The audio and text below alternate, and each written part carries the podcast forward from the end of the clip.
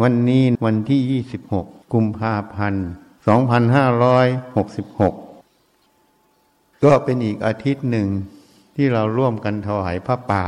เพื่อบรรเทาโรคโควิด -19 ตอนนี้ก็มีอย่างเดียวหนึ่งให้สุขภาพแข็งแรงสองให้ระวังการแพร่ระบาด มีอยู่สองข้อเท่านั้น ที่นี่สุขภาพแข็งแรง ก็เคยพูดให้ฟังเมื่อนานมาแล้ว มันก็จะขึ้นกับอาหารครบ ขึ้นกับการออกกำลังกาย อาหารครบมันก็จะแบ่งไปสองส่วน ส่วนที่อาหารเป็นประโยชน์ และส่วนที่เป็นส่วนของแอนตี้ออกซิแดนต์แล้วมันก็จะมีการพักผ่อน และอีกอย่างหนึ่งก็คือการทำสมาธิ ทำจิตให้สงบ ให้จิตได้พัก เพราะนั้นสี่ส่วนเนี้ยถ้าสมบูรณ์มันก็จะทำให้สุขภาพแข็งแรง ก็จะทำให้อวัยวะต่างๆ และภูมิต้านทานมันดีขึ้น มันก็จะต่อต้านให้โรครุนแรงลดลงนะ อันนี้เป็นส่วนกาย ส่วนของโลกถ้าตัวโลกมันรุนแรง มันก็รุนแรงของมันอยู่แล้ว ถ้ามันไม่รุนแรงมันก็ไม่รุนแรง แต่ส่วนกายเนี่ย ถ้ามันรุนแรงมันก็จะช่วยประคอง ให้ความรุนแรงของโลกลดลงเมื่อเทียบกับคนที่สุขภาพไม่ดีนะ เพราะนั้นจุดมุ่งหมาย ก็มีแค่สองเรื่องคือสุขภาพร่างกายกับเรื่องของการแพร่ระบาด ก็คือการป้องกันตนเองนั่นเอง นะเพราะตอนนี้เขาก็จะคลายมาตรการทั้งหมด กิจกรรมก็จะกลับมาสู่ปกติ โรคก็จะไปนิยามเป็นโรคประจำท้องถิ่น เพราะฉะนั้นมันก็จะเหมือนทั่วไปที่ต้องรักษาสุขภาพนั่นเอง อันนี้พูดเรื่องโรคให้ฟังแค่นี้ ทีนี้เรื่องธรรมะเมื่อกี้ก็ให้ฟังเรื่องสมมุติกับปรมัตถะ ความจริงนั้นมันมีอยู่สองส่วน ความจริงโดยสมมุติ กับความจริงโดยปรมัตการปฏิบัติธรรมนั้น เราปฏิบัติเพื่อหาความจริง ทั้งส่วนของสมมุติ ทั้งส่วนของปรมัตการหาความจริงตรงนี้เห็นความจริงตรงนี้ ก็จะไม่เกิดคำว่าอาวิชชาเกิด ก็จะไม่เกิดคำว่าความหลงในความรู้เกิด เมื่อไม่เกิดสองส่วนนี้ มันก็จะทำให้ความทุกข์มันลดลงหรือไม่มี ความทุกข์นั้นมันก็ประกอบด้วยสองส่วน ส่วนหนึ่งมันก็เกี่ยวกับการปฏิสัมพันธ์กับภายนอก ที่เราปฏิสัมพันธ์ไม่ถูกต้อง มันก็เกิดความทุกข์ อีกส่วนหนึ่ง ก็ความรู้ความเข้าใจในกายใจตนเอง ในความรู้ในตนเองที่มันไม่ถูกต้อง มันก็เป็นเหตุให้เกิดทุกข์ ที่นี้ส่วนที่ปฏิสัมพันธ์กับภายนอก มันก็จะมีส่วนที่เกี่ยวกับสิ่งของ กับส่วนที่เกี่ยวกับบุคคลคือคนคือมนุษย์นั่นเอง ส่วนที่เกี่ยวกับสิ่งของนั้น อย่างเช่น อาชีพวิศวกรรม วิศวกรนั้น จะต้องมีองค์ความรู้ที่ถูกต้อง อย่างเช่นการก่อสร้าง ถ้าความรู้นั้นถูกต้อง การก่อสร้างถูกต้อง ปัญหาที่จะตามมาก็จะลดลง อาคารสิ่งก่อสร้างนั้นก็จะอยู่ยาวขึ้นตามเหตุปัจจัยของวัสดุที่ใช้ก่อสร้าง เมื่อปัญหาไม่มีสิ่งที่มากระทบกระเทือน ตนเองก็ไม่มี ความทุกข์มันก็ลดลง อันนี้เกี่ยวกับสิ่งของ แม้แต่อย่างอาชีพแพทย์ ถ้าแพทย์นั้นมีความรู้ที่ถูกต้องในโรคที่คนไข้มาหา สามารถวินิจฉัยโรคได้ถูกต้อง การรักษานั้นก็จะสมบูรณ์ โอกาสที่คนไข้จะหายก็สูงมาก หรือร้อยเปอร์เซนต์แล้วแต่โรคมาหาในระยะใด ปัญหาก็จะไม่เกิดหนึ่งปัญหาเกี่ยวกับสุขภาพคนไข้ก็จะไม่เกิด ความทุกข์ทรมานในใจที่เขากังวลต่อความเจ็บป่วย ก็ไม่เกิด หรือเกิดแล้วหายไป จิตใจเขาก็จะผ่องใสเบิกบานขึ้น อันนี้ในฐานะคนนั้นไม่ได้ปฏิบัติธรรม ยังยึดมั่นถือมั่นในรูป ในนาม คือความรู้ความเห็นอยู่ ที่นี้ถ้าการที่แพทย์มีองค์ความรู้ที่ไม่ถูกต้อง หรือวินิจฉัยโรคไม่ได้ คนป่วยเกิดพิการหรือเสียชีวิต มันก็จะเกิดความเศร้าหมองของจิตของผู้ป่วยและญาติ สิ่งนี้ก็จะมีผลต่อ ผู้ป่วยและญาติคือความทุกข์กระแสจิตเหล่านี้ และปัญหาบางอย่างก็จะกลับมาสู่แพทย์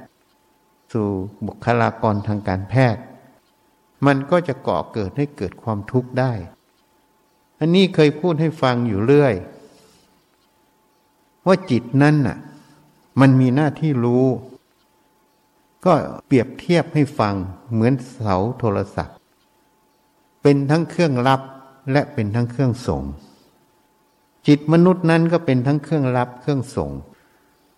เวลากระแสจิตจากภายนอก มันส่งมา กระแสจิตนี่มันเป็นพลังงานชนิดหนึ่ง มันส่งมาแล้ว จิตนั้นก็รับได้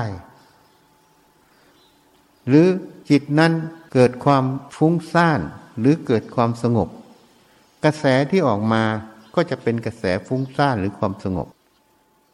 มันก็จะส่งต่อไปได้ อันนี้เป็นธรรมชาติของจิต จิตมีหน้าที่รู้ ซึ่งประเด็นนี้ทางการแพทย์ไม่ได้สนใจเท่าไหร่ เพราะไม่ได้ฝึกจิต จึงไม่รู้ชัดแจ้ง อันนี้มันก็จะมีผลกระทบ อย่างแพทย์กับคนไข้ คนไข้เมื่อมีความทุกข์ทรมาน จิตใจไม่ดี กระแสเหล่านี้ก็จะกระทบกระเทือนต่อแพทย์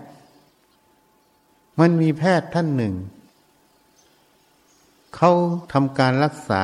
ที่ใช้เลือดมาสกัดเซลล์เพื่อไปรักษามะเร็ง เรียกว่าสเต็มเซลล์ก็มีคนไข้คนหนึ่งจากฟิลิปปินส์เขาก็หวังว่าเขาจะรักษาหาย แต่เลือดที่ให้มาเนี่ย ยังสกัดไม่เรียบร้อย แต่คนไข้ตายก่อน จิตวิญญาณตรงนั้นน่ะ มันผูกพันอยู่กับในเลือดตรงนี้อยู่ กระแสจิตตัวเนี้ยมันก็เป็นกระแสที่เป็นลบ ตรงนี้มันก็มีผลต่อแพทย์ที่ทำหน้าที่จุดนี้อยู่ แต่สิ่งที่พูดนี่มันเป็นนามธรรมมันมองไม่เห็น เพราะนั้นคนจะไม่เข้าใจ อันนี้ก็ยกตัวอย่างให้ฟังประเด็นหนึ่ง ที่นี่ประเด็นที่รักษากันตรงไปตรงมา แต่คนไข้มีความทุกข์ กระแสตรงนี้ผู้ที่เข้าไปเกี่ยวข้อง โดยเฉพาะผู้นี้มีกรรมร่วมกัน ก็จะมีความรู้สึกทุกข์อยู่ในใจ หรือมีความโกรธก็รู้สึกมีความโกรธเหตุนั้นในโลกทางจิตนั้น ทางจิตแพทย์นั้นอย่างเช่นโรคซึมเศร้า เขาก็จะอธิบาย ไปถึงสารเคมีในสมองหรืออธิบายไปหลายเรื่อง อันนั้นอาจจะมีส่วนถูก หรืออาจจะมีส่วนผิด เพราะสารเคมีที่เปลี่ยนแปลงในสมองนั้น อาจจะเป็นสาเหตุเกี่ยวกับโรคซึมเศร้า หรือแม้แต่เกี่ยวกับโรคสมาธิสั้นที่เขาอธิบายกัน แต่อาจจะไม่ใช่สาเหตุอาจจะเป็นผลตามมาของโรคซึมเศร้า ถึงทำให้สารในสมองนั้นมันเปลี่ยนแปลงไป มันก็เลยหนุนให้โรคนั้นรุนแรงขึ้นไปอีก เหตุนั้นการแพทย์นั้นไปเจอ เฉพาะเวลาคนไข้มีโรคซึมเศร้า ไปตรวจสารนั้นสารนี้มันปรากฏ ก็เลยอาจจะเหมาว่าสารนั้นเป็นสาเหตุ แต่จริง ๆ สารนั้นไม่ได้สาเหตุ สารนั้นมันเป็นปลายเหตุ นี่ แต่สาเหตุหนึ่งที่ทางการแพทย์ไม่เห็น ก็คือกระแสจิตที่มันสิงสู่กัน ที่มันรับกันนั่นเอง เวลาคนหนึ่งเกิดโรคซึมเศร้าขึ้น กระแสจิตที่มันออกมา มันก็เป็นกระแสของโรคซึมเศร้า ที่นี่มีอีกคนหนึ่งที่ไม่ฝึกจิต จิตใจนั้นอ่อนไหวง่าย เมื่อเข้าใกล้กันหรือมีเหตุปัจจัยที่สัมพันธ์หรือมีกรรมร่วมกัน มันก็จะรับกระแสซึมเศร้านี้ไป เมื่อรับกระแสซึมเศร้าแล้ว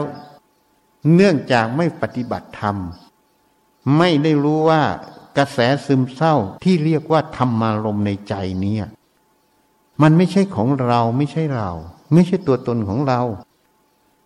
มันเป็นแค่ธาตุเขาเรียกธรรมธาตุอันหนึ่ง นี่ ส่วนใจนั้นเขาเรียกมโนธาตุเมื่อไม่รู้ว่ามันเป็นธาตุมันสำคัญว่าเป็นเราเป็นของเรา มันจะน้อมเข้าไปสู่ อารมณ์ซึมเศร้าตรงเนี้ย อารมณ์ซึมเศร้านี้ก็เลยย้อมจิตให้ซึมเศร้า แล้วก็จะคิดไปตามอารมณ์ซึมเศร้า แล้วสารเคมีในสมองอะ มันก็จะเกิดการเปลี่ยนแปลงเกิดขึ้น ก็เหมือนเช่น เวลาระบบประสาทซิมปาเตติก เรียกว่าระบบประสาทอัตโนมัติ เวลาคนเผชิญกับอันตรายมันก็เตรียมสู้เตรียมหนีเตรียมอะไร หัวใจมันก็จะเต้นแรง ฮอร์โมนต่างๆ มันก็จะเกิดขึ้น ก็เรียกว่าอีพินิฟิน หรือ norepinephrine มันหลั่งมากขึ้น มันก็จะกระตุ้นหัวใจให้เต้นแรง ม่านตาขยาย เตรียมวิ่งเตรียมอะไร เตรียมพร้อมหมด ฮอร์โมนที่มันขึ้นมาพวกเนี้ยมันเป็นผลจากที่เขาเผชิญอันตราย ที่เตรียมจะสู้หรือเตรียมจะหนีนั่นเอง เหตุนั้นในเรื่องโลกของจิตนั้นฮอร์โมนในสมองที่ว่าเปลี่ยนแปลง ก็อาจจะเป็นผลเหมือนลักษณะนี้เหมือนกัน อันนี้พอเราไปเจอ เราก็เหมารวมว่า สาเหตุมันเกิดจากสารเคมีในสมองมันผิดปกติใช่ไหมแต่จริง ๆ แล้วความผิดปกติตรงนี้มันเป็นผล เพราะฉะนั้นเรื่องของจิตเนี่ยต้องศึกษาให้ถูกต้อง มันก็จะลดปัญหาทั้งโรคทางกาย สมัยเราเรียนแพทย์เขาเรียกว่าไซโคโซมาติกโรคทางจิตออกทางกาย อย่างเช่นโรควิตกกังวลที่เขาเรียกนิวโรซีดคนไข้ก็จะหายใจเร็ว แล้วก็เป็นเหมือนโรคกระเพาะ แล้วก็วิตกกังวลคิดมากอะไรต่างๆ บางคนหายใจมากมือเท้าก็จีบเห็นไหมนี่เหมือนขาดแคลเซียม แต่มันเป็นการขาดแคลเซียมปลอมปลอมอะเพราะมันมีการแลกเปลี่ยนในกระแสเลือดและเซลล์อยู่ เพราะ มันมีความเป็นกรดเป็นด่างในร่างกาย ที่เกิดจากการหายใจเร็ว เพราะนั้นแพทย์เขาก็จะเจาะรูที่ถุงแล้วก็ให้หายใจให้ก๊าซคาร์บอนไดออกไซด์มันกลับเข้าไปหน่อย มีออกซิเจนผสมด้วย อาการมือเท้าจีบก็จะหายไปอะ นี่ อันนี้มันเป็นโรคทางจิตแล้วมันออกทางกาย จริง ๆ กายไม่ได้มีโรคอะไร เพราะนั้นอารมณ์ซึมเศร้าเหมือนกัน หรือแม้โรคสมาธิสั้นเหมือนกัน อาจจะไม่ใช่การเปลี่ยนแปลงของสารเคมีในสมองเป็นสาเหตุ สารในสมองที่มันเปลี่ยนแปลงอาจจะเป็นปลายเหตุ เป็นผลตามมา แต่เรื่องของธาตุคือภาวะพันธุกรรม ที่มันให้ธาตุคือเซลล์นั่นเอง ที่มันแตกต่างกัน มันก็จะมีการรับสัมผัสได้ต่างกันนี่ อันนี้จิตแพทย์ไม่ได้เรียนรู้ในประเด็นนี้ ส่วนใหญ่ไปศึกษาจากอาการคนไข้แล้วก็ไปหาสิ่งที่มันเกิดขึ้นที่ปรากฏขึ้นถูกไหมแล้วก็เลยสรุปว่าสาเหตุน่าจะเป็นอย่างนี้อย่างนี้ แต่จริง ๆ อาจจะไม่ใช่เลย มันเป็นปลายเหตุ ต้นเหตุมันอยู่ที่จิตนั้นมันมีหน้าที่รู้ และก็มีหน้าที่ส่งเหมือนเครื่องโทรศัพท์ มีหน้าที่รับแล้วก็ส่ง ถ้าเบอร์ตรงกันก็รับได้ใช่ไหมนี่มันเป็นอย่างนี้ อันนี้เกี่ยวกับวิถีแห่งกรรม เหตุนั้นถ้าเราเข้าใจความจริงในประเด็นต่าง ๆ เนี่ย การฝึกสมาธิสติและปัญญาจึงเป็นประโยชน์ ที่จะให้การดำรงชีวิตนั้นราบรื่น ที่นี่ความเข้าใจในเรื่องของกายและความรู้ความเห็นคือนามธรรมในใจ ถ้าเราเข้าใจความจริงตรงเนี้ย ว่าสิ่งเหล่านี้มันเป็นธาตุมันไม่ใช่ของเราไม่ใช่ตัวเราจริง เวลาเรามาเกิดนั้น จิตนั้นมันอาศัยธาตุนี้อยู่เฉยๆมันไม่ใช่ของเรา ถ้ามันไม่ใช่ของเรา เราก็ไม่จำเป็นต้องมีอุปทานยึดมั่นถือมั่นมันเพียงแต่เราก็ต้องดำรงชีวิตหรือรักษามันเวลาเจ็บป่วย ตามอัตภาพของมัน ก็เหมือนเรามีเครื่องมืออันหนึ่งหรือมีรถยนต์คันหนึ่งเราจำเป็นต้องใช้ เราก็ต้องบำรุงรักษา แต่การบำรุงรักษานี้ไม่ใช่การติดยึดทำไปตามเหตุของมันเพื่อรถคันนั้นจะได้อยู่ยาวขึ้น จะได้ใช้ประโยชน์นานขึ้น ก็เท่านั้นเองนี่เหตุนั้นความจริงนั้นมันมีสองส่วน ความจริงโดยสมมุติ ความจริงโดยปรมัตถะ อย่างเช่นบุคคลนั้นชื่อนั้น นามสกุลนั้น อันนี้เป็นสมมุติ แล้วก็ยอมรับกันโดยสมมุติ เวลาไปโรงพยาบาลไปติดต่อราชการหรือติดต่องานการในธุรกิจเอกชน เขาก็จะสมมุติว่าบุคคลหน้าตาอย่างนี้ชื่อนี้ถูกไหม แล้วหมายเลขประจำตัวบัตรประชาชนเลขที่เท่าไหร่ใช่ไหม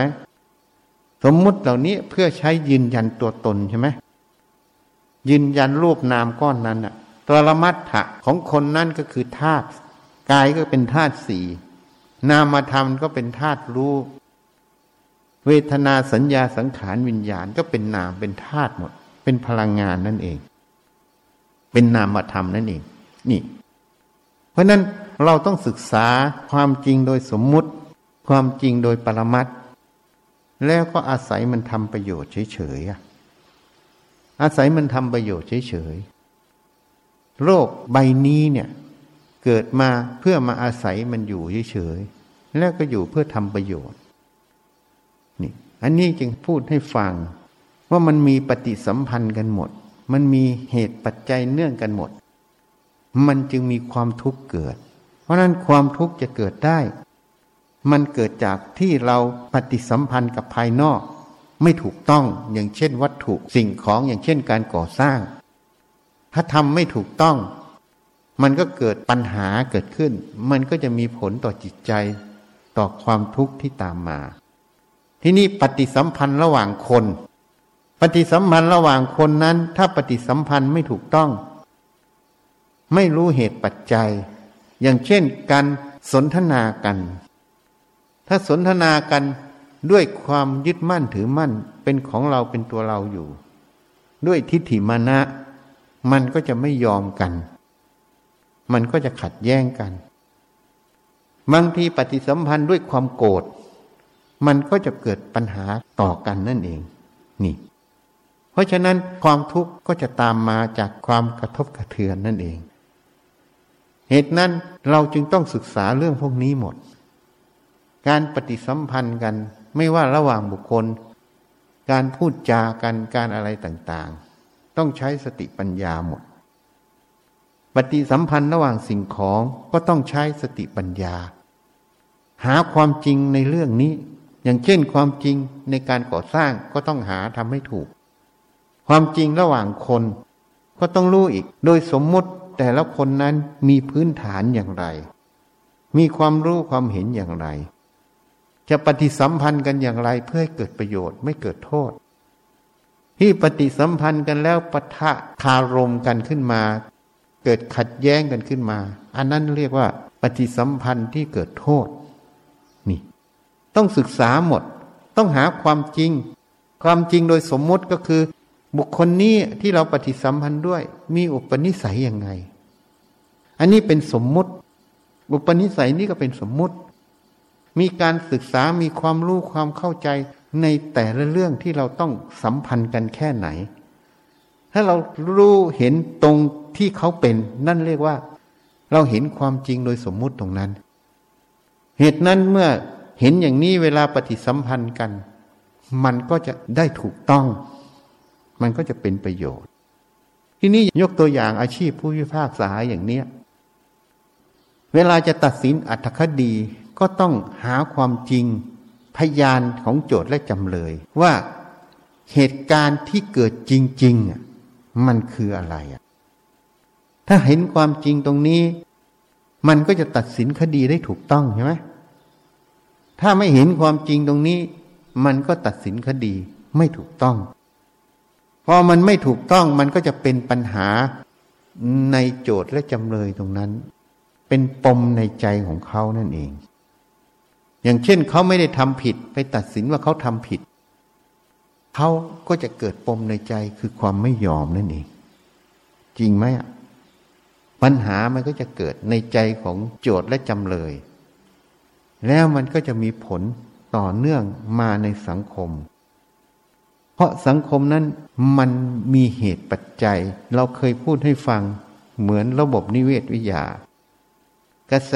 จิตที่มันสัมพันธ์กันหนึ่ง มันก็จะเป็นกระแสลบ เพราะเขามีความคับแค้นใจว่าเขาได้รับความไม่เป็นธรรมใช่ไหมกระแสจิตมันก็จะเป็นกระแสลบที่จะออกมาในสังคม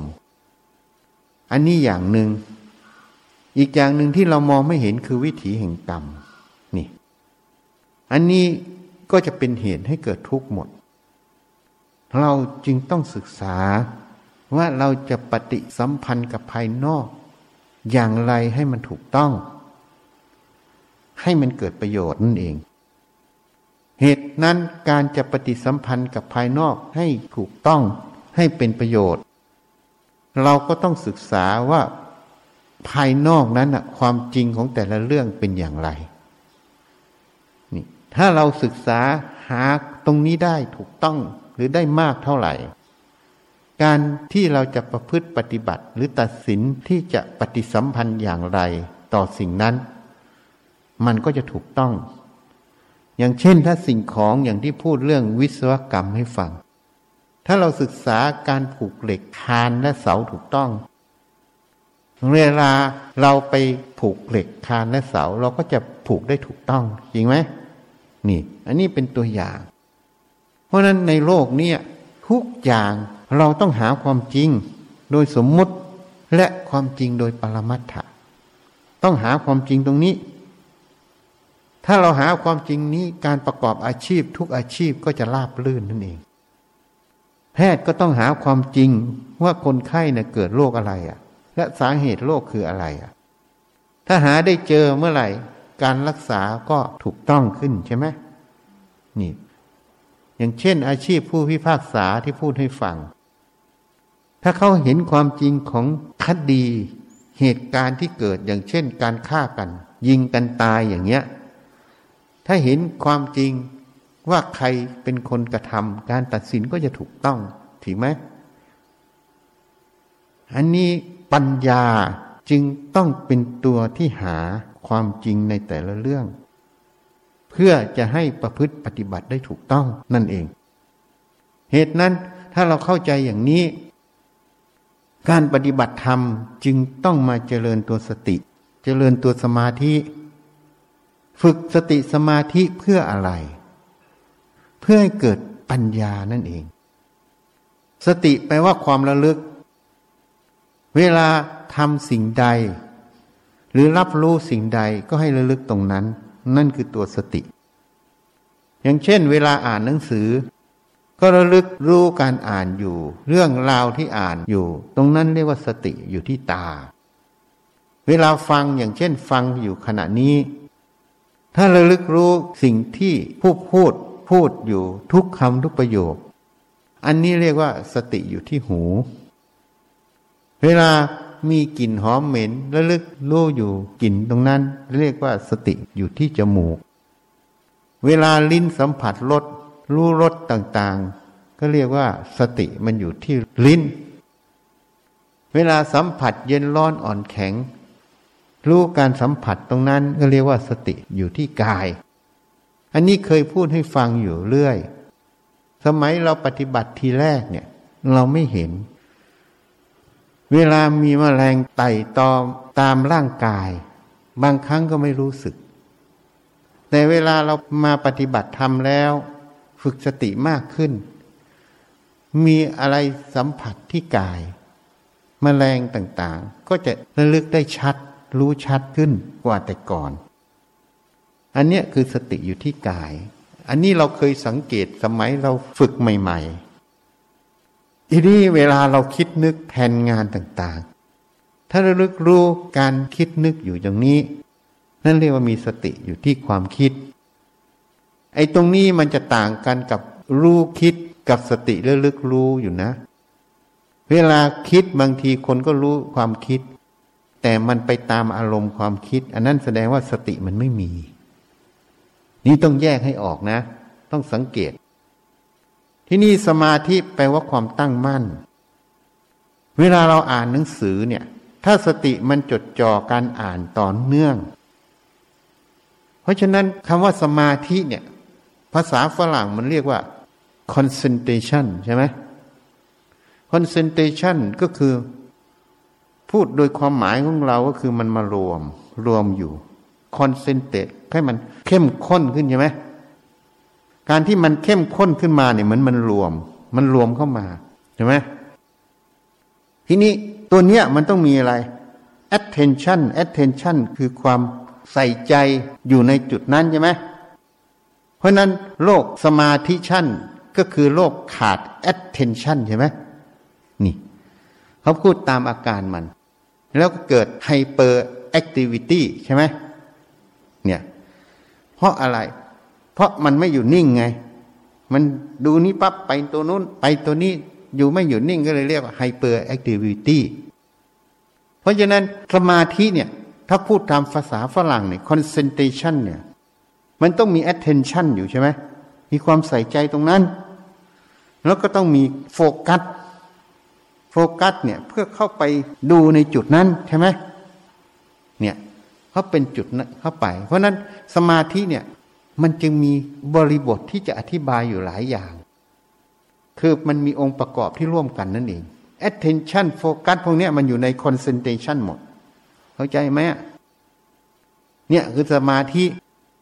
ราะนั้นถ้าเรารู้จักสมาธิเนี่ย เราจะสามารถประยุกต์สมาธิไปใช้ในการปฏิสัมพันธ์ภายนอก ที่พูดให้ฟังเมื่อกี้เนี่ย แล้วเราก็สามารถประยุกต์สมาธิเนี่ยมาใช้ในการศึกษากายใจตนเอง หรือรูปนาม หรือกาย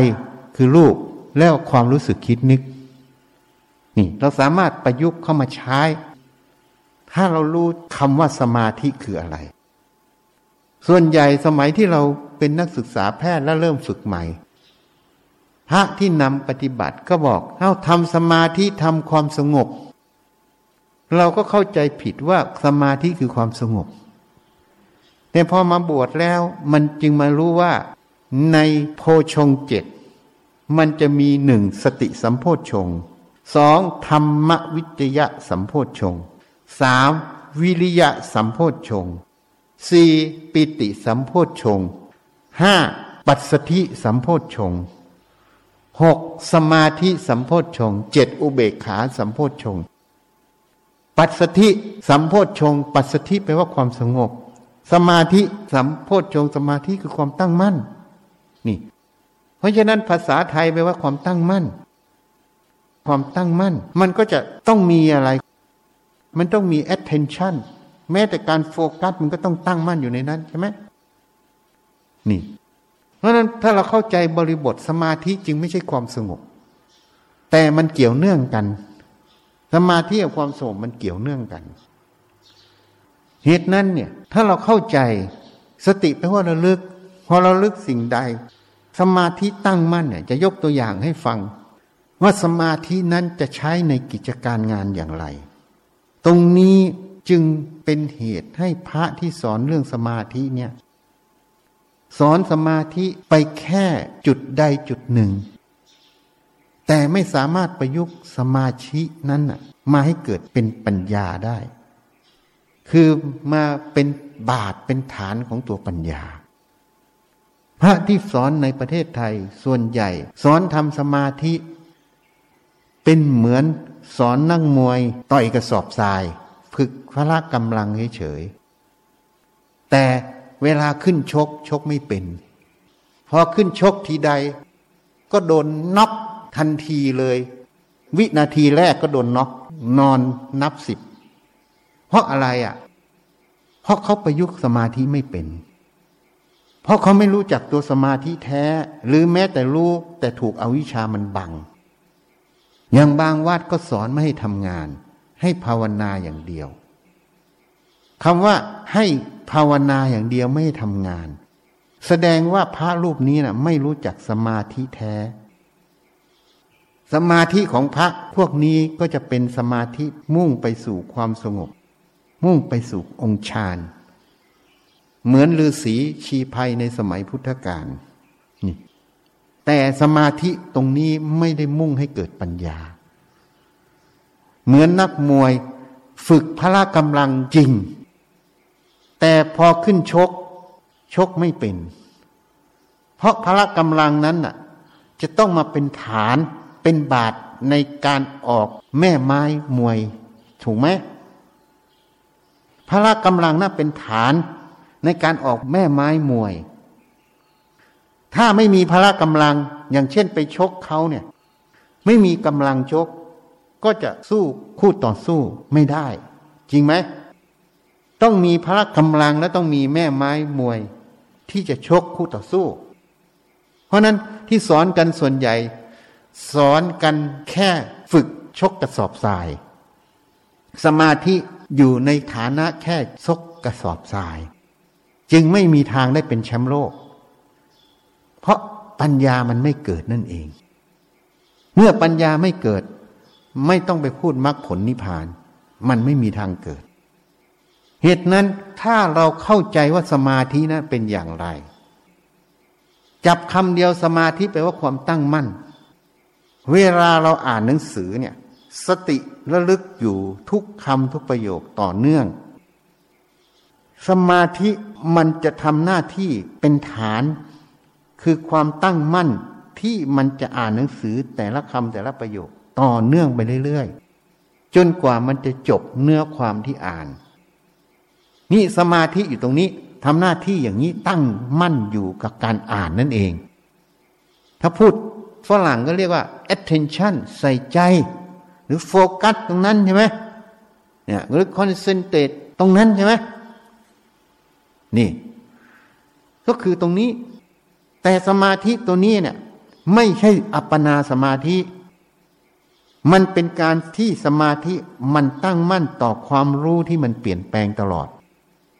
ถูกไหม ถ้าเราภาวนาบริกรรมพุทโธ ความรู้ของจิตตอนนั้นก็คือคำว่าพุทโธถูกไหมพุทโธ พุทโธ พุทโธอยู่กับพุทโธตลอด ถูกไหมอารมณ์ของกรรมฐานตรงนั้นคือคำว่าพุทโธ อารมณ์ตรงนี้เขาก็บัญญัติว่าเป็นอารมณ์อันเดียว อันเดียวคือพุทโธถูกไหม อันนี้เป็นอีกความเข้าใจหนึ่ง ซึ่งมันยังหยาบ ที่นี่อารมณ์อันเดียวมันมีอะไรอะ ที่นี่เวลาเราอ่านหนังสือเนี่ย แต่ละคำแต่ละประโยคมันเปลี่ยนแปลงอยู่ตลอดถูกไหมมันไม่ใช่คำว่าพุทโธคำเดียวใช่ไหมมันมีคำแต่ละคำจนเป็นรูปประโยค รูปประโยคหลายประโยค แต่ละประโยคก็จะต่อเนื่องกับประโยคแรก ๆ ใช่ไหมเหมือนที่อาตมากำลังแสดงธรรมอยู่เนี้ยคำพูดแต่ละคำแต่ละประโยคมันจะต่อเนื่อง อธิบายต่อเนื่องกันไปเป็นสายถูกไหมเพราะนั้นคำว่าสมาธิตรงเนี้ยคือมันตั้งมั่นต่อการอ่านหรือการฟังต่อเนื่อง ทุกคำทุกประโยคเป็นสายนั่นเองเพราะสมาธิตัวเนี้ยมันไม่ใช่คำเดียวว่าพุทโธ แต่มันเป็นคำที่อธิบายแต่ละอย่างที่ต่อเนื่องกันคำที่อธิบายต่อเนื่องกันแล้วมันตั้งมั่นอยู่ตรงเนี้ยมันเป็นสมาธิแต่สมาธิตัวเนี้ยเป็นแค่คณิกะสมาธิคณิกะแปลว่า ชั่วขณะ อุปจาระไปอยู่กลางๆเฉียดเฉียดถ้าอัปปนาเนี่ยมันจะแน่วแน่ แนบแน่น เพราะนั้นคณิกะสมาธิตัวนี้มันรองรับงานนั้นอยู่ และสติมันก็รองรับงาน เมื่อสติกับสมาธิตัวนี้มันรองรับอยู่ ต่อเนื่อง มันจะเข้าใจทุกคำทุกประโยคที่เราอ่าน หรือทุกคำทุกประโยคที่เราฟัง เมื่อมันเข้าใจมันจะเห็น เห็นเหตุเห็นผลสิ่งที่ท่านแสดงหรือหนังสือเขียนบอกไว้ เพราะนั้น ปัญญามันจะทำหน้าที่ตรงนี้พอมันรู้แล้วมันตั้งมั่นอยู่ มันจะพิจารณาทุกคำทุกประโยคที่แสดงนะหมายความว่าอย่างไร เหตุผลอยู่ตรงไหน นี่ การที่มันพิจารณานี้เห็นเหตุเห็นผลนี้ นี่เรียกปัญญา เพราะนั้นปัญญาตัวเนี้ยมันจะเกิดไม่ได้ ถ้ามันไม่มีสติ ไม่มีสมาธิเข้าใจยัง ถ้ามันไม่มีสติไม่มีสมาธิ มันเกิดไม่ได้ ถ้ามันมีสมาธิเดียวๆแต่มันไม่มีสติ มันก็เกิดไม่ได้ อย่างเช่น เราบริกรรมคำว่าพุทโธ เมื่อเราบริกรรมพุทโธ มันก็เลยจำคำบริกรรมติดในใจใช่ไหมพุทโธเองใช่ไหมถ้ามันเป็นบริกรรมเองตรงเนี้ยเขาเรียกว่า บริกรรมนิมิตเกิด แต่บริกรรมนิมิตเกิดตัวเนี้ยมันไม่มีสติมันสมาธิที่มันเกิดตัวเนี้ย มันเป็นสมาธิที่ไม่มีสติ เพราะนั้นปัญญามันก็ไม่เกิด ปัญญาจะเกิดมันต้องมีทั้งสติทั้งสมาธิ ท่านจึงบอกไว้ว่าสมาธิเนี่ยเป็นบาท เป็นบาทคือเป็นฐานให้ปัญญามันเกิด ก็เหมือนมนุษย์ สมาธิก็เหมือนเป็นเท้าไง พาหัวมันเดินไง เข้าใจยัง ถ้าไม่มีเท้าหัวมันก็เดินไม่ได้ใช่ไหมนี่ อันนี้เทียบให้ฟัง เพราะนั้นถ้าไม่มีสติสมาธิทั้งคู่เนี่ยปัญญามันไม่เกิด นี่เพราะนั้นสติสมาธิมันต้องคู่กัน อันนี้จึงเรียกว่า สมถะวิปัสนา สมถะตัวเนี้ยต้องมีสติกับสมาธิเป็นสมถะ วิปัสสนาคือตัวปัญญา มันต้องคู่กันอย่างนี้ จึงเรียกว่ามัคมันสมังคีมันสามัคคีกัน มากที่มันสามารถคีกันเหมือนเชือก ที่สามอันพันเกี่ยวกันเป็นเส้นเดียวถูกไหมคือสติสมาธิปัญญาทำกิจร่วมกัน นั่นคือมรรคแปดทำงาน เราไม่พูดมรรคแปดเป็นแปดข้อ แต่ย่นลงไปถึงตัวหลักมัน หลักมันคือตัวสติสมาธิปัญญานั่นเอง ถ้าพูดสติสมาธิปัญญาทำหน้าที่ร่วมกันเมื่อไหร่ นั่นหมายความว่ามรรคแปดกำลังทำงาน เข้าใจยังนี่ ถ้าพูดในสิ่งที่จะพูดออกมามรรคแปดตัวนั้นที่สติสมาธิปัญญาทำงาน มันก็ออกมาเป็นคำพูดเป็นสัมมาวาจาไง นี่ เพราะฉะนั้นมรรคแปดไม่ต้องไปพูดแปดพูดแค่สติสมาธิปัญญา ถ้าถึงพร้อมสามข้อนี้บริบูรณ์ก็เรียกว่ามรรคแปดกำลังทำงาน นี่ เหตุนั้นถ้าเรารู้ว่าคำว่าสมาธิคือความตั้งมั่น ถ้าฝรั่งก็บอก attention โลกสมาธิชั่นก็คือโลกขาด attention attention deficit ใช่ไหม deficit แปลว่าขาดใช่ไหมนี่ เพราะฉะนั้นตัวเนี้ยถ้าเราเข้าใจ เราก็ประยุกต์สมาธิเนี่ยมาใช้งาน เวลาปฏิสัมพันธ์ภายนอก ก็ต้องมีความตั้งมั่นต่อการปฏิสัมพันธ์ มี attention ความใส่ใจในการปฏิสัมพันธ์ มีโฟกัสอยู่ตรงนั้น มีสติระลึกอยู่ตรงนั้น แล้วก็มีปัญญาไข้ควรเหตุผล ในกิจการงานนั้น ถ้าเป็นวัตถุภายนอกอย่างยกตัวอย่างเรื่องการก่อสร้าง หรือว่าเป็นมนุษย์คนหรือสัตว์ ก็ต้องรู้ลักษณะของมนุษย์คนและสัตว์ตรงนั้นอีก มันจึงจะปฏิสัมพันธ์กันด้วยความราบลื่น คำว่าราบลื่นนี้ก็เลยเรียกว่าปิยวาจาไงไม่ใช่ปิยวาจาเหมือนชีฉันนะชีฉันเนี่ยปิยวาจาคือดัดจริตอันนี้อันนี้อันี่นี่คะเป็นยังไงคะนี่ดัดจริตนะเพราะลักษณะอย่างนี้ ถ้าพูดแบบหยาบๆต้องการส้นตีนไง ใช่ไหม อันนี้จึงไม่ใช่ปิยวาจา เพราะมันปรารถนาส้นตีน มันไม่ราบลื่น เพราะผู้ฟังเขาไม่ราบลื่นใช่ไหมนี่ เพราะฉะนั้นคำพูดคำจาเนี่ยมันต้องพิจารณา เหตุปัจจัยและการพูดนี่เห็นยังมันก็ต้องอาศัยสติสมาธิแล้วก็ปัญญาที่รู้เหตุปัจจัยภายนอกใช่ไหมที่จะสนทนากันแล้วเกิดประโยชน์ แล้วก็ไม่ขัดกัน มันก็เลยเรียกว่าราบลื่นใช่ไหมคำว่าไม่ขัดกันแล้วราบลื่น ตรงเนี้ยเรียกว่าปิยวาจา ปิยวาจาเราเป็นคำที่น่าฟังคำที่น่านิยมใช่ไหมถูกไหมคำอ่อนหวานใช่ไหมแต่จริง ๆ แล้วปิยวาจาก็คือมันสมมุติเอาง่าย ๆ มันราบลื่น มันไม่เกิดปัญหานั่นเอง นี่ เหตุนั้นถ้าเราเข้าใจสมาธิตัวเนี้ย เราก็นำสมาธิกับสติตัวเนี้ย ไปใช้ในการปฏิสัมพันธ์ภายนอก ทั้งวัตถุสิ่งของทั้งมนุษย์สัตว์ใช่ไหมแล้วเราก็ใช้สติสมาธิเนี่ยมาวิจัย เวลารูปกระทบตา เสียงกระทบหูกลิ่นกระทบจมูกรสกระทบลิ้น เย็นร้อนอ่อนแข็งกระทบกาย แม้แต่ความคิดความจำ เวทนาของจิตกระทบใจ เราก็ให้มีสติระลึกตรงนี้ เพราะเวลามันกระทบทางตา มันก็รู้ทางตาถูกไหมกระทบทางหูมันก็เกิดความรู้ทางหู มันก็รู้ทางหูใช่ไหมกระทบทางจมูก มันก็เกิดความรู้ทางกลิ่นใช่ไหมกระทบทางลิ้นก็เกิดความรู้ทางรสใช่ไหมกระทบทางกายก็เกิดความรู้ทางสัมผัสใช่ไหม กระทบทางใจเมื่อเวทนาจิตสัญญาสังขารมันก็จะเกิดความรู้ทางใจใช่ไหมเวลามันเกิดความรู้แล้ว เราก็พูดให้ฟังอยู่เรื่อย เวลามันรู้แล้ว มันก็จะจำความรู้ไว้ ตรงที่มันรู้ขึ้นมานั้นเขาเรียกวิญญาณ วิญญาณทางตาคือรู้ทางตาใช่ไหม วิญญาณทางหูคือรู้ทางหู วิญญาณทางจมูกคือรู้ทางจมูก วิญญาณทางลิ้นคือรู้ทางลิ้น วิญญาณทางกายก็รู้ทางกาย วิญญาณทางใจก็รู้ทางใจ ใช่ไหมทีนี้วิญญาณตัวเนี้ยเมื่อมันรู้แล้ว มันก็จะเกิดขบวนการคือความจำเรียกว่าตัวสัญญาเกิด สัญญานี้เขาก็บัญญัติไว้ว่าแปลว่าจำได้ หมาย รู้ เห็นไหมหมายรู้ ทีนี้เวลามันรู้มันก็จำจำมันก็เอาความจำตัวเนี้ยไปหมายความรู้ใหม่เห็นยัง ก็คือไปเทียบเคียงความรู้ใหม่ ถ้าความรู้ใหม่กับความจำเนี่ยมันตรงกัน มันก็เป็นเรื่องนั้นเรื่องนี้มันก็รู้ทันทีใช่ไหม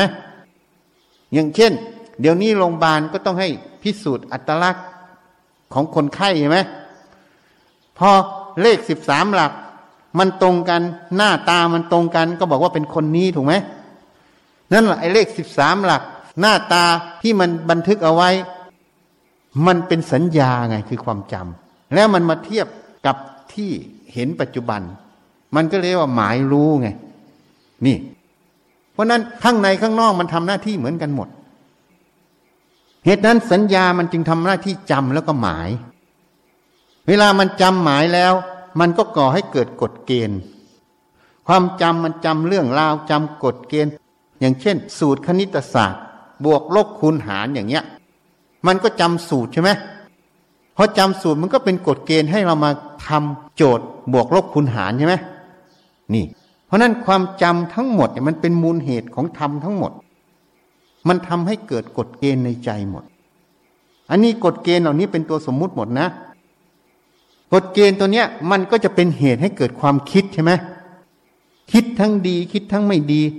ดีไม่ดีก็เป็นกฎเกณฑ์ของสังคมอีกถูกไหมต้องคิดแบบนั้นไม่คิดแบบนี้อะไรต่าง ๆ ทีนี้ถ้ามันคิดแล้ว ถ้ามันมีสติปัญญาพิจารณา สิ่งที่มันคิดออกมาเนี่ย มันเป็นประโยชน์ มันตรงเหตุปัจจัยปัจจุบันไหมอันนี้มันก็เลยเป็นกุศล ถ้ามันไม่มีสติปัญญาพิจารณา มันคิดแล้วทำไป แต่มันไม่ตรงเหตุปัจจัย มันเป็นโทษก็เลยอกุศลและกรรมเกิดใช่ไหมนี่มันเป็นอย่างนี้ เพราะนั้นสติสมาธิตัวเนี้ย มันต้องมาตั้งมั่นที่ตาหูจมูกลิ้นกายคือให้มันรู้ใช่ไหมพอรู้แล้วมันมีความจำมีความคิดออก มันต้องตั้งมั่นที่ความคิด เพราะนั้นสิ่งที่มันคิดต่อเนื่องก็เหมือนเรากำลังนั่งฟังต่อเนื่องเห็นยัง หรือเรากำลังอ่านหนังสือต่อเนื่องทุกคำทุกประโยคใช่ไหมมันเป็นเรื่องเดียวกันเลยเห็นยัง เทียบให้ฟัง เมื่อมันเกิดอย่างนี้ปับ๊บเวลามันคิดอะไรขึ้นมา ทุกความคิดสติระลึกสมาธิตั้งมั่น ตั้งมั่นดูความคิดตรงเนี้ย ที่แต่ละคำแต่ละประโยคที่มันคิดออกมาเนี่ย แล้วปัญญาก็ไข้ควรพิจารณาแต่ละคำประโยคที่มันคิดออกมาเนี่ย ว่ามันคืออะไร นี่ พอมันไข้ควรมันเห็นเหตุเห็นผล มันก็เลยเรียกว่าปัญญามันเกิดเห็นยังเพราะปัญญาตัวเนี้ยมันจะเกิดได้ มันต้องมีสติสมาธิที่ระลึกและตั้งมั่นต่อความคิดตรงนี้ถูกไหม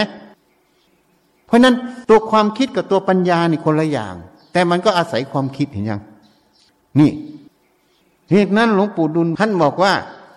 คิดเท่าไหร่ก็ไม่รู้ ต่อเมื่อหยุดคิดจึงรู้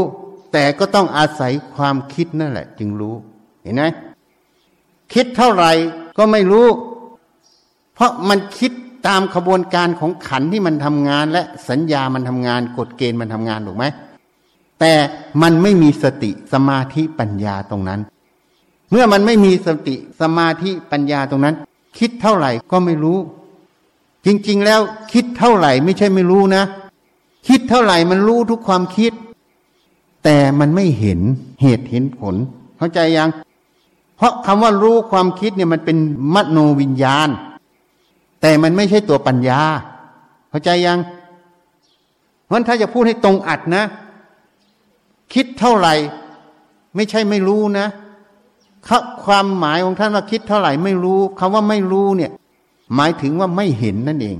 เข้าใจยัง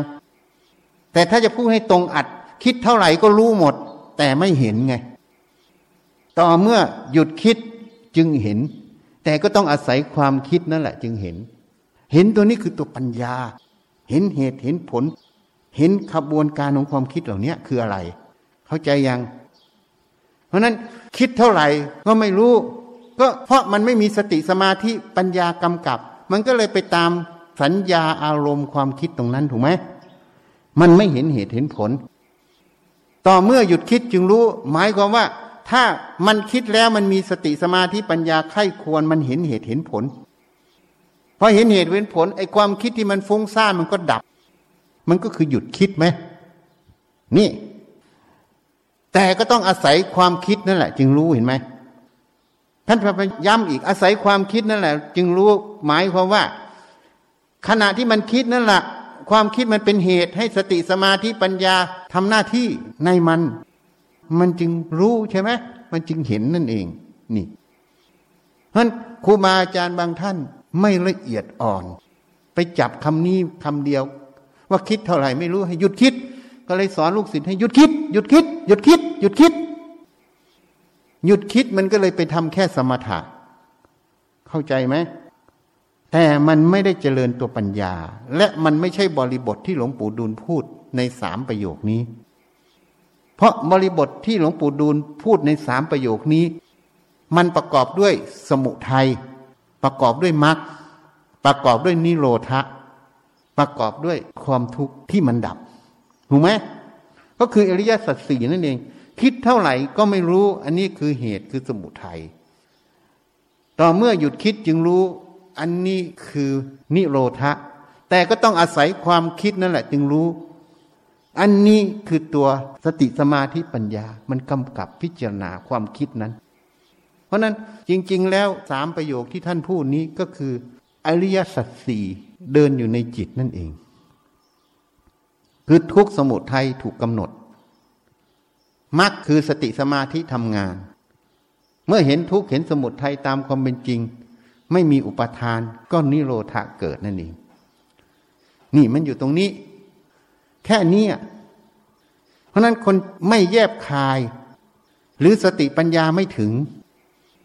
ก็ตีความคำสอนครูอาจารย์ตามความเห็นความเข้าใจตนเองพอตีตามความเห็นความเข้าใจตนเอง มันตีไม่เข้าถึงอริยสัจสี่มันก็เลยทำแค่สมถะไง หยุดคิดหยุดคิด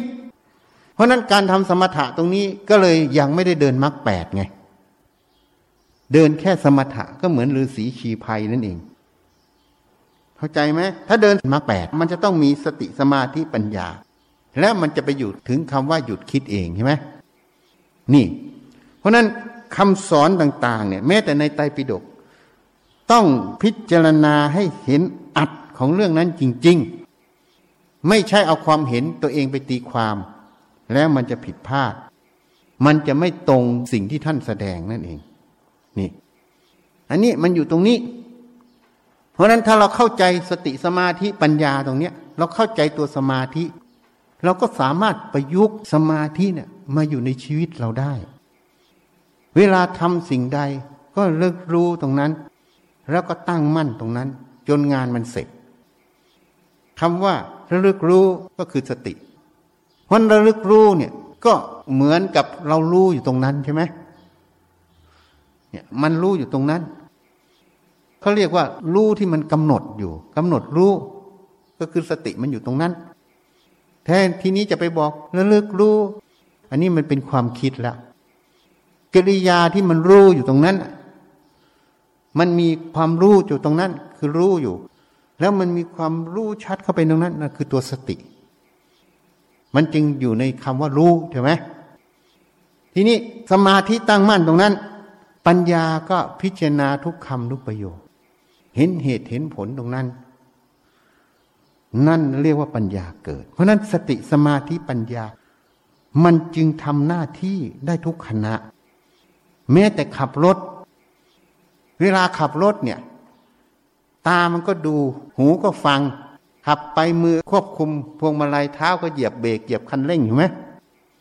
ตรงนั้นมันทำงานมันต่อเนื่องอยู่เนี่ย นี่เป็นสติสมาธิมันอยู่ แล้วตามันดูมันก็ประมวลผล ควรแซงไม่ควรแซงควรชะลอไม่ชะลออันเนี้ยปัญญามันจะเกิดในขณะนี้เข้าใจยังจริงๆ สติสมาธิปัญญาเนี่ยมันทำหน้าที่อยู่ในชีวิตเราอยู่ เพียงแต่เรายังไม่เข้าใจตัวมันชัดแจ้ง เมื่อเราไม่เข้าใจชัดแจ้ง เราจึงไม่สามารถประยุกต์มันมาใช้ได้ทุกขณะไง ถูกไหมนี่ เพราะนั้นถ้าเราเข้าใจอย่างนี้ จึงไม่มีคำว่าทำงาน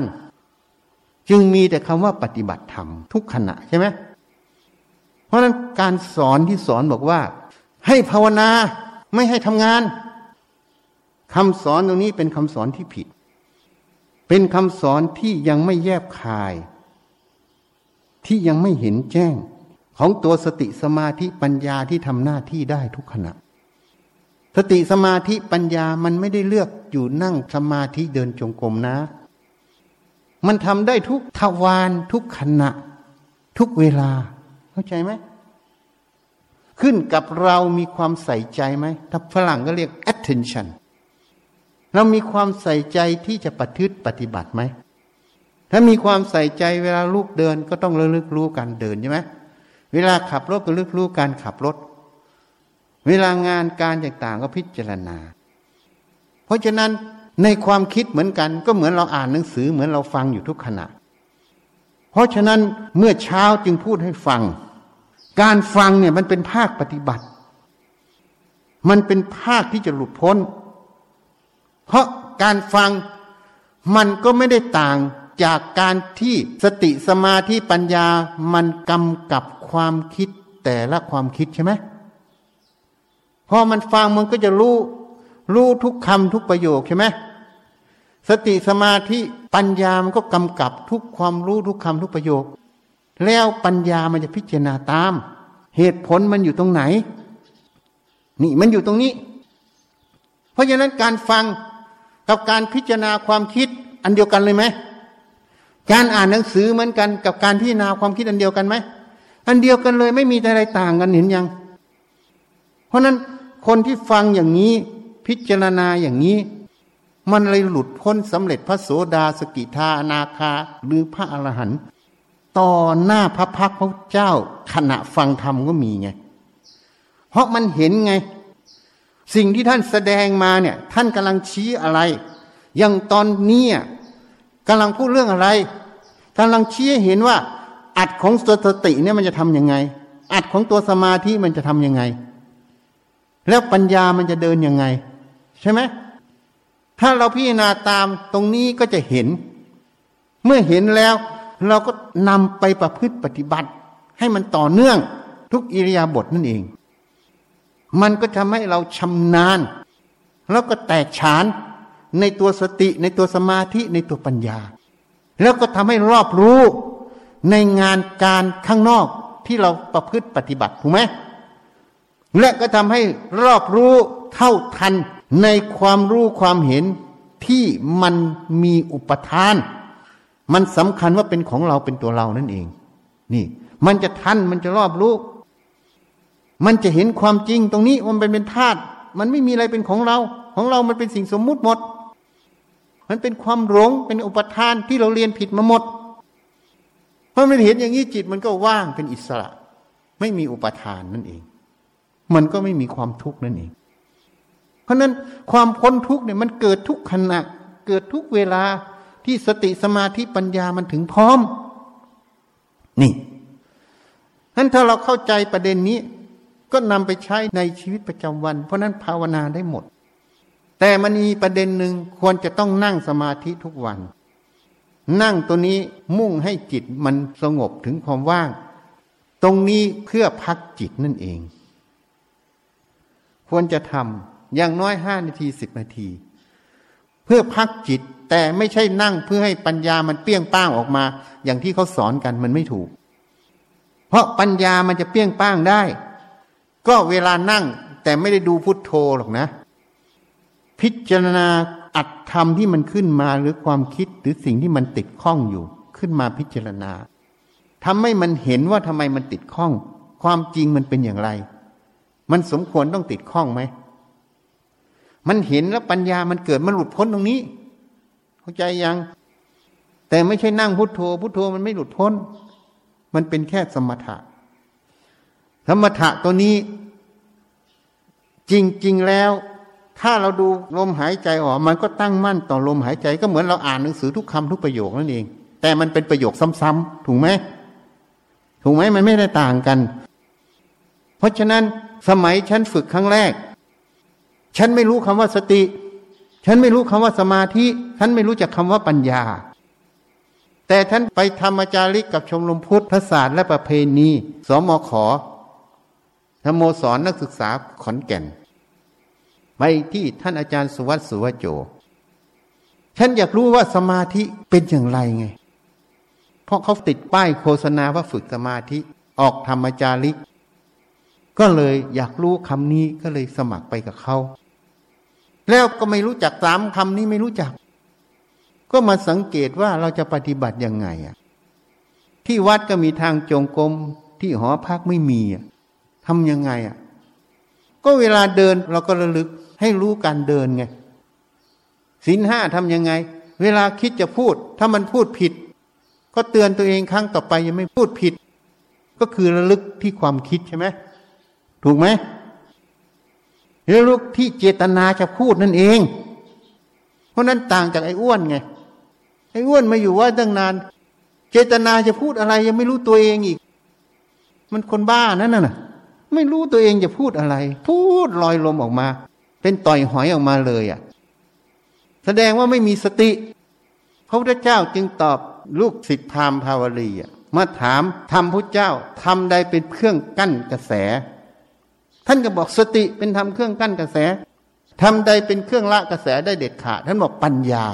เห็นยัง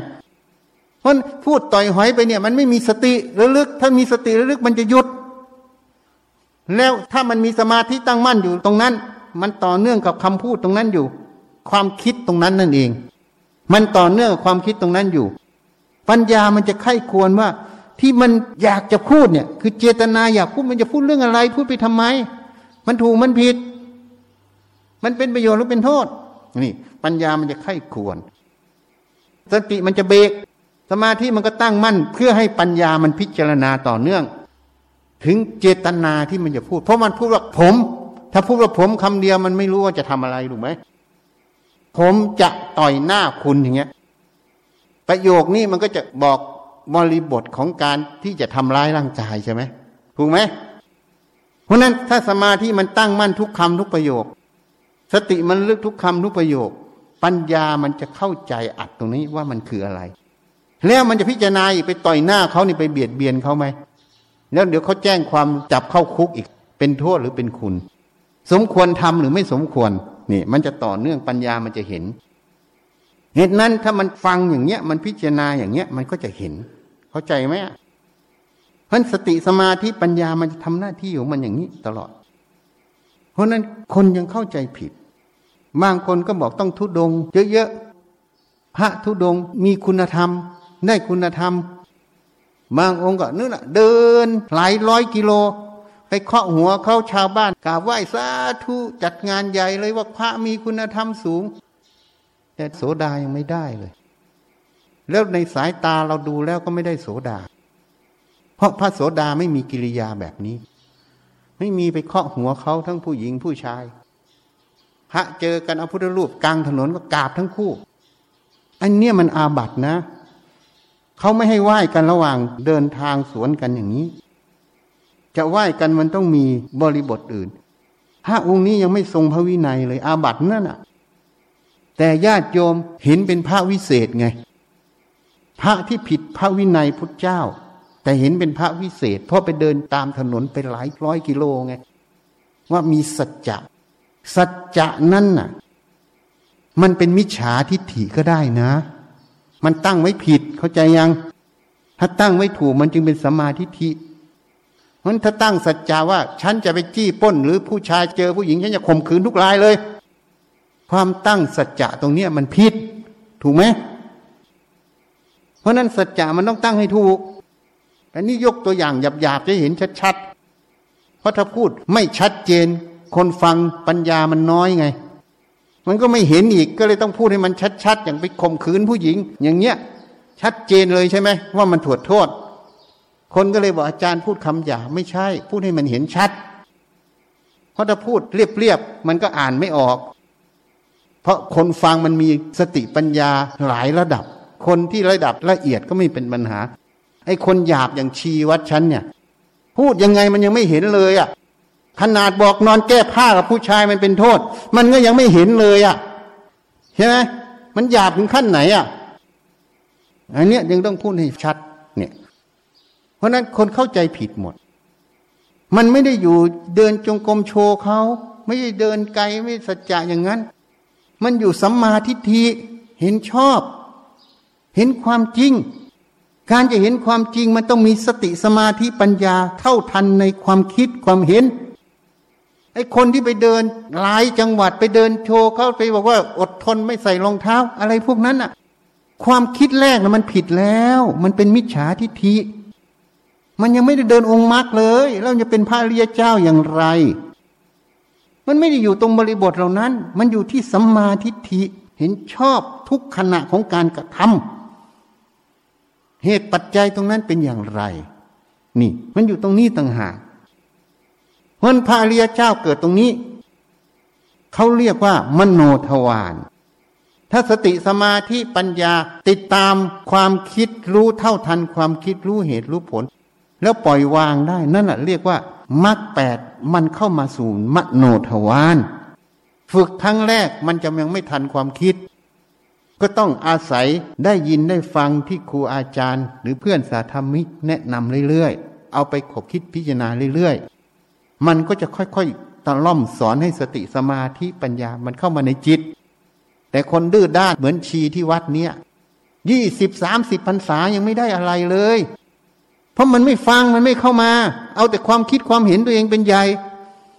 ไม่ฟังสิ่งที่ท่านพูด พอไม่ฟังสิ่งที่ท่านพูด เอาแต่ความเห็นก็คือฟังแต่ความเห็นความคิดตัวเองถูกไหมมันก็เลยไม่เห็นสิ่งที่ท่านพูด เมื่อไม่เห็นสิ่งท่านพูด มันจะเข้าใจอัดทำแต่ละเรื่องไหมเข้าใจไหมนี่ มันก็เลยเนิ่นช้าไงเพราะมันอยู่ตรงนี้ เพราะนั้นการสอนเนี่ย มันต้องสอนให้ถูกให้ตรง แต่คนส่วนใหญ่ไม่สอนถูกสอนตรง เพราะตัวเขาก็ไม่เห็น ไม่เห็นแล้วมันจะเกิดได้ยังไงอะ เข้าใจยังทีนี้วันนี้พูดให้ฟัง สติสมาธิปัญญาต้องมาอยู่ทุกขณะ แรกๆมันก็ยังไม่เข้ามาในจิต ต้องอาศัยการระลึกบ่อยๆ เวลาทำอะไรก็ระลึก เวลาทำอะไรก็ระลึก เวลาจะพูดก็ระลึก เวลาจะคิดก็ระลึกให้เท่าทัน ฝึกเรื่อยๆ แล้วมันจะเข้าทันในมโนทวารคือเข้ามาทันความคิดความเห็น มันจะมาเปลี่ยนจากเห็นผิดไปสู่เห็นถูก เมื่อเห็นผิดไปสู่เห็นถูก เคยคิดผิดมันก็ไม่คิด มันก็ไปคิดถูก นี่มันจะเป็นอย่างนี้ นั่นแหะเรียกว่ามรรคมันทำหน้าที่ได้สมบูรณ์นั่นเองเนี่ย เพราะฉะนั้นจะดูพระดูตรงนี้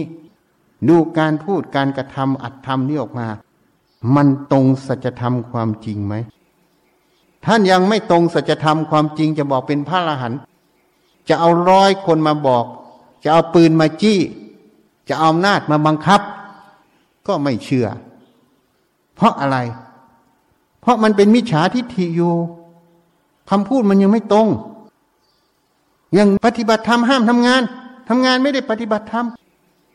อย่างเงี้ยมันไม่ตรง เพราะมันไม่รู้อัดสมาธิ สมาธิมันใช้ได้ทุกขณะทุกอย่าง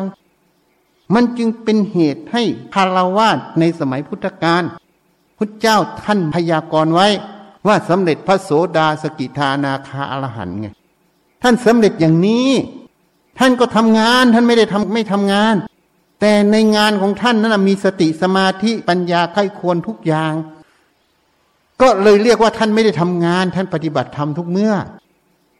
แต่อยู่ในเพศคารวาส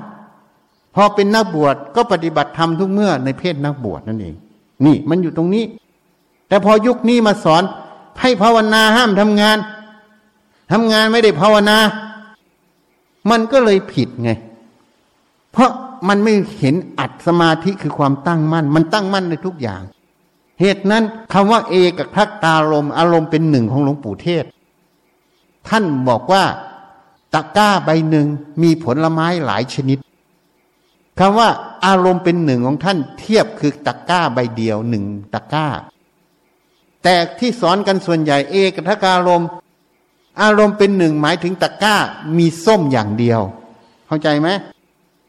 บางคนก็มีแอปเปิลอย่างเดียว ก็คือบริกรรมพุทโธ สมมุติว่าส้มก็มีส้มอย่างเดียว หรือยุบหนอพองหนอ เป็นแอปเปิลก็มีแอปเปิลอย่างเดียวนี่อารมณ์เป็นหนึ่งเขาเนี่ย ก็คือมีผลไม้อย่างเดียวในตะกร้า เข้าใจไหมแต่ของหลวงปู่เทสก์บอกว่า เอกัคคตารมณ์ อารมณ์อันเดียว คือตะกร้าใบหนึ่งมีผลไม้หลายชนิด นี่ท่านอธิบายในรูปนี้ แต่อีกรูปหนึ่งที่พูดให้ฟัง คือถ้ามันตั้งมั่นต่อเนื่องกันอะทุกคำทุกประโยคนั่นเอง มันไม่วอกแวกนั่นเอง ถ้าฝรั่งเขาเรียกว่ามี attention ใช่ไหมใส่ใจตั้งใจตรงนั้น ไม่ทิ้งตรงนั้นนั่นอะเรียกว่าสมาธิมันอยู่ แต่สมาธิตัวนี้เป็นคณิกะสมาธิ เป็นสมาธิที่จะเป็นบาทของตัวปัญญา แต่คณิกะสมาธินี้จะตั้งมั่นได้ต่อเนื่อง ก็ต้องอาศัยจิตที่เคยฝึกให้ถึงอัปปนา ถ้ามันมีอัปปนาแนบแน่น มันจะทำให้การตั้งมั่นแต่ละเรื่องแต่ละราวมันแนบแน่น มันต่อเนื่องนั่นเอง มันง่ายขึ้นนั่นเอง เพราะนั้นหลวงพ่อประสิทธิ์จึงบอก อัปปนามันเป็นฐานของคณิกะ ไม่ให้คณิกะสมาธิมันหล่นนี่มันเป็นอย่างนี้ จริงๆ แล้วตัวที่ให้เกิดปัญญาคือตัวคณิกะสมาธิ แล้วคณิกะสมาธินี้ใช้ได้ทุกอิริยาบถทุกการทุกเวลาทุกการเคลื่อนไหว ทั้งรูปธรรมนามธรรมนั่นเองนี่ อันนี้ให้เข้าใจให้ถูกต้องวันนี้พูดให้ฟัง เพราะนั้นพอบอกว่าให้ภาวนาไม่ให้ทำงาน ก็รู้เลยว่าพระองค์นั้นจะบอกเป็นพระอรหันต์ก็ไม่เชื่อ ที่ไม่เชื่อเพราะท่านไม่เห็นอัดของตัวสมาธิ ท่านไม่ได้ประยุกต์สมาธินั้นไปอยู่ในชีวิตประจำวัน เพราะท่านไม่เห็น ถ้าท่านประยุกต์สมาธิอยู่ในชีวิตประจำวัน พระโสดาสกิทานาคาอารหันต์ก็จะเกิด เพราะงานข้างนอกมันก็ต้องใช้สติสมาธิปัญญาให้เข้าใจความจริงของเรื่องข้างนอก มันจะหนุนมันจะทำให้เข้าใจ มันเหมือนมีตัวอย่างปัญหาของเลขคณิตศาสตร์ ที่ให้เราแก้หลายหลายรูปแบบ ยิ่งแก้หลายรูปแบบ มันจึงทำให้เราเข้าใจในเรื่องคณิตศาสตร์ในจุดนั้น นี่มันเป็นอย่างนี้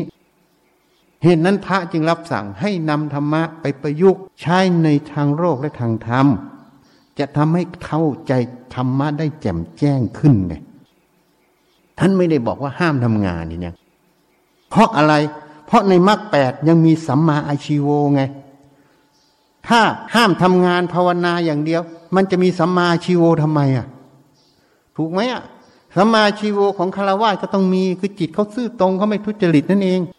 เขาทำงานมีคุณภาพ ผลิตผลมีคุณภาพไม่ไปหลอกลวงชาวบ้านเขานั่นแหละเป็นสัมมาอาชีโวนะ ก็ขอยุติแต่เพียงนี้ เข้าใจไหมวันนี้พูดเรื่องอัดตัวสติสมาธิมันทำหน้าที่อยังไงในชีวิต เข้าใจไหมอะหมอ ต้องเอาไปใช้สิฟังแล้วให้จับสติต้องฝึก การฝึกตั้งสติฟังทุกคำทุกประโยคที่แนะนำอยู่เนี่ย อันนี้คือฝึกสติสมาธิอยู่ตลอด เข้าใจยังแล้วหัดไข้ควรพิจารณาตามที่ท่านชี้ มันคือตัวเจริญปัญญา มันจะทำให้เห็นอัตธรรมที่ท่านแนะนำให้ พอเห็นแล้วมันจะนำเป็นประพฤติปฏิบัติได้ถูกต้อง พระป่าวันที่ห้ามีนานะ พระจะทำพุทธสมาคมเปิดสามโลก เป็นบุญใหญ่อย่าขาดนะ ใครมาไม่ได้ก็ออนไลน์ที่บ้าน อนุภาพจะไปที่บ้านหมด ช่วยญาติที่อยู่นรกนะ เวลาอุทิศให้อุทิศให้ญาติทุกภพทุกชาติ จนถึงปัจจุบันในชาติ เจ้ากรรมในเวรทั้งหลาย แล้วก็ต้องขอพระนิพพานก่อนนะ พระพุทธสมาคมเป็นบุญใหญ่ พระพุทธเจ้า พระปัจเจกพุทธเจ้า พระอรหันต์เสด็จมาหมดนิพพานถามท่านวันนั้นนะพุทธเจ้ามีทั้งหมดประมาณหนึ่งล้านสี่แสนแปดหมื่นกว่าองค์ พระปัจเจกประมาณสามสิบสามล้านกว่าองค์ พระอรหันต์ไม่ถามเพราะมันเยอะ เพราะพระอรหันต์ในแต่ละพระพุทธเจ้าอีก อย่างขององค์ปฐมน่าจะมีหกแสนกว่าองค์ เพราะฉะนั้นพระอรหันต์ในศาสนาพุทธเจ้าน่าจะเป็นหลักแสน เราคาดคะเนเองไม่ได้ถาม เพราะนั้นไตรปิฎกที่เขียนไว้บรรลุธรรมเป็นโกรธเป็นอะไร อาจจะไม่จริงนะ ในสมัยพุทธกาลของพุทธเจ้าสำนักโคดม ที่บรรลุธรรมน่าจะเป็นหลักหมื่น เพราะฉะนั้นตำราบางทีมันเขียนโอเวอร์ เพื่อให้เกิดอัศจรรย์ไงเกิดยิ่งใหญ่ คนเขียนก็จะเขียนไปตามอารมณ์ของตัวเอง อารมณ์ยิ่งใหญ่อัศจรรย์ แต่อารมณ์พวกนั้นมันไม่ใช่ความจริง เพราะฉะนั้นเนี่ยก็เลยวุ่นวายไปหมด จริง ๆ พิสุณีเนี่ยมันหมดวงแล้ว ถ้าตามพระวินัยต้องบวชสองฝ่ายในพิสุสงฆ์และพิสุณีสงฆ์ แล้วต้องเป็นสัมณเณรีเนี่ยก่อน แล้วก็ห้ามขาดด้วยรักษาศีลสิบตอนนี้เลยบวชกันไปหมด แล้วตอนนี้ก็เลยถือคำว่าอะไร สิทธิเสรีภาพไงเลยถือคำว่าสิทธิเสรีภาพใครจะทำอะไรก็ได้ แต่มันไม่ถูกกฎเกณฑ์ในพระศาสนา จริง ๆ แล้วศีลแปดก็พอแล้ว ประพฤติปฏิบัติให้ถูก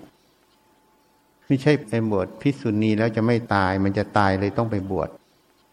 จริงๆ ไม่ใช่ มันไม่ใช่อย่างนั้น เข้าใจผิดหมด โลกก็เลยวุ่นวาย เพราะความคิดความเห็นคนเนี่ย มันก็มาจากการเรียนรู้ มาจากอุปนิสัยที่สั่งสมมาในอดีต สิ่งเหล่านี้ถ้ามันไม่ตรงสัจธรรมคือความจริง ก็เรียกว่าไม่ตรงธรรมนี่ธรรมคือสัจธรรมคือความจริง มันก็เลยเป็นมิจฉาทิฏฐิ มันก็เลยเกิดปัญหา เกิดเป็นทั้งกุศลและอกุศลกรรมนี่บ้านเมืองเลยวุ่นวาย คนก็มาเขียนคารวะเจ็ดวันบรรลุธรรม คนก็เข้าใจว่าบรรลุพระโสดาง่าย จริงๆวันรุพระโสดาไม่ง่ายเลย ชีที่บอกว่าสำเร็จพระอรหันต์น่ะ พอตายแล้วยังไม่ได้โสดาเลย เกิดเป็นผมได้แค่สมาธิ แกก็มาคิดถึงการปฏิบัติของแกเอาเป็นเอาตาย แล้วไม่ได้จริงหลงผิด ก็เลยว่าปฏิบัติธรรมมันยาก มันยากเพราะมันไม่ตรง ปฏิบัติก็เรียกว่ามันผิดทางนั่นเองถ้าถูกทางมันง่ายได้พระโสดาบันง่าย แต่ถ้าผิดทางนี้ยาก แต่คำว่าง่ายก็ปฏิบัติต้องตรงด้วย แล้วถ้าพุทธเจ้าช่วยก็ง่าย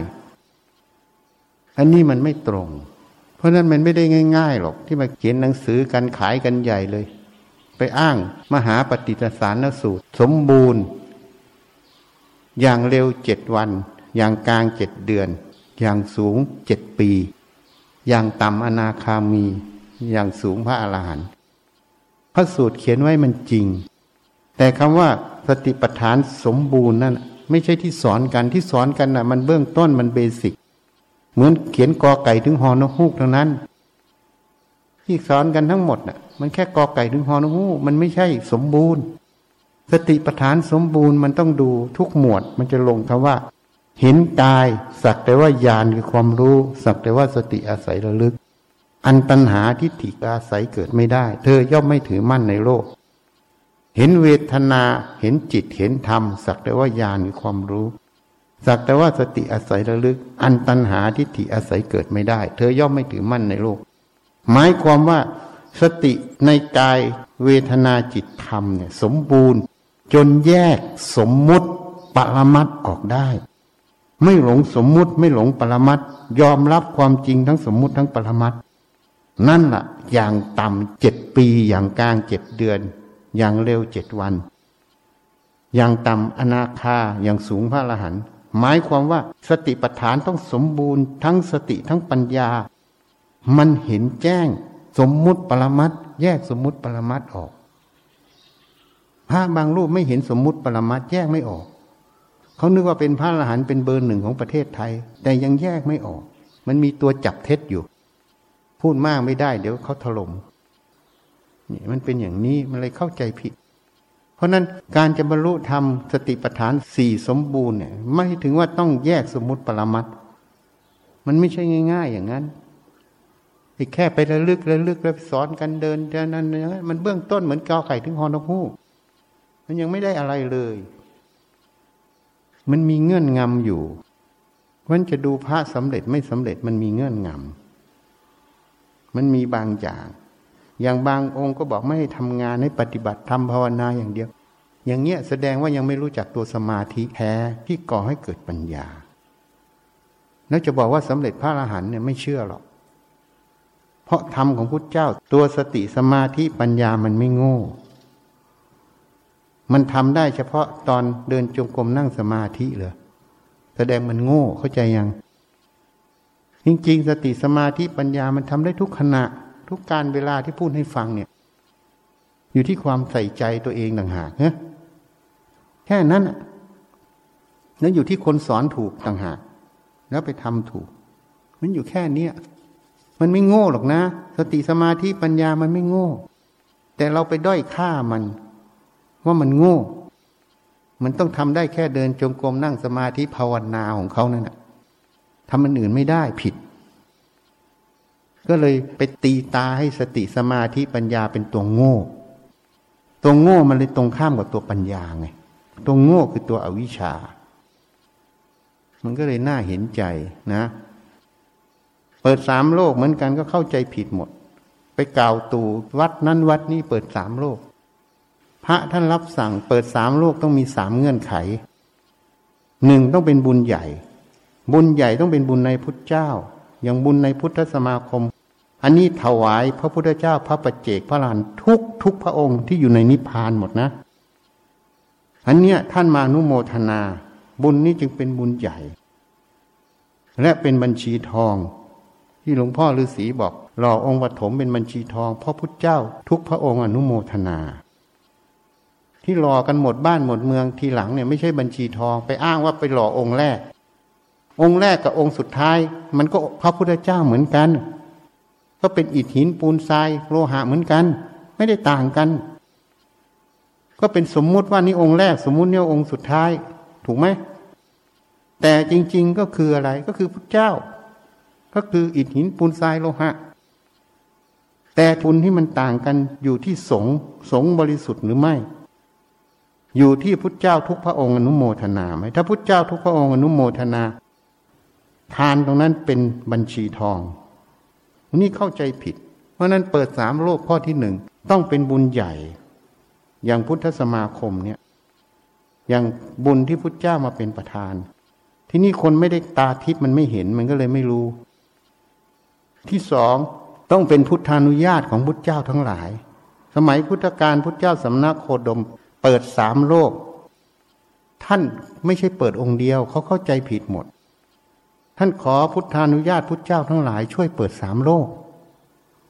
เพราะนั้นต้องเป็นพุทธานุญาตของพุทธเจ้าทั้งหลาย ข้อที่สามสัตว์นรกต้องใช้กรรมมาระดับหนึ่งที่จะสามารถได้รับการอุทิศบุญและจะพ้นขึ้นมา เพราะถ้าจิตเป็นอกุศลเนี่ย อุทิศลงไปเขาก็รับไม่ได้ เข้าใจไหม มันขึ้นกับจิตเขาด้วย เวลาเขาทรมานในนรกจนเขาเกิดจิตสำนึก เกิดฮิริโอตปะในใจขึ้นมา จิตเขาก็จะเป็นกุศลก็จะรับการอุทิศบุญได้ เพราะนั้นสันนรกต้องใช้กรรมมาระดับหนึ่ง ที่สามารถจะรับบุญได้ เมื่อเหตุปัจจัยตรงนี้ถึงพร้อม และมีญาติของสัตว์นรกจะอุทิศบุญ ท่านก็เปิดสามโลก เพราะนั้นต้องถึงพร้อมด้วยสามปักการนี้ ไม่ใช่มาโฆษณากันหมด บุญนั่นก็เปิดสามโลก บุญปัทายเปิดสามโลก บุญอะไรเปิดสามโลกไปหมด มันเปิดไม่ได้เพราะนั้นมันเป็นโกหกหลอกลวงชาวบ้านเขา มันไม่ใช่พระสงทั่วไปจะเปิดได้ แล้วก็ไม่ใช่พุทธเจ้าองค์เดียว ต้องเป็นทั้งหมด เป็นพุทธานุญาตของพุทธเจ้าทั้งหลาย แล้วต้องเป็นบุญใหญ่ เพราะอันนี้มันเปลี่ยนวิถีกรรมของสัตว์ สัตว์ที่เคยทุกข์ทรมานในนรกมันพ้นนรกเหมือนพระราชทานอภัยโทษออกจากคุกเลย อันนี้เข้าใจเข้าใจผิดหมด นี่เราก็สงสัยถามหมดตำราก็เขียนเกิน เขียนวิเศษเกินไป เทวดาพรมมนุษย์สัตว์นรกเห็นกันหมด ถามท่านแล้วท่านบอกไม่เห็น เห็นเฉพาะพระที่มีคุณพิเศษก็คือมีตาทิพย์ก็จะเห็นเห็นสันนรกเนี่ยเขาจะนำขึ้นมาศาลา ลูกน้องพญายมราชจะคุมหัวคุมท้ายขึ้นมาในศาลา มารับอนุภาพจากพุทธเจ้า แล้วก็มารับส่วนบุญที่ญาติโยมอุทิศตรงๆ เพราะถ้าไม่เปิดสามโลกต้องอุทิศลงนรก ถ้าอยู่ขุมลึกญาติโยมที่อุทิศไปมันไปไม่ถึงกำลังจิตที่จะส่งลงไปมันไม่ถึง นี่มันอย่างหนึ่งอีกอย่างหนึ่งก็คือ ถ้าไม่ใช่บุญใหญ่ก็ลงไปไม่ถึง นั่นถูกสอนมาผิด ฉันก็โดนเรียนมาผิดเหมือนกัน อุทิศบุญได้แค่เปรตจริง ๆ ไม่ใช่ ได้ทั้งคนเป็นคนตาย ได้จนถึงสัตว์นรก แต่ขึ้นกับบุญนั้นใหญ่หรือเล็ก บุญจะใหญ่หรือเล็กอยู่ที่พระผู้รับเขาเรียกปฏิคาหกผู้รับก็คือพระสงฆ์พระโสดารับก็อานิสงส์ไม่เท่าพระสกาธา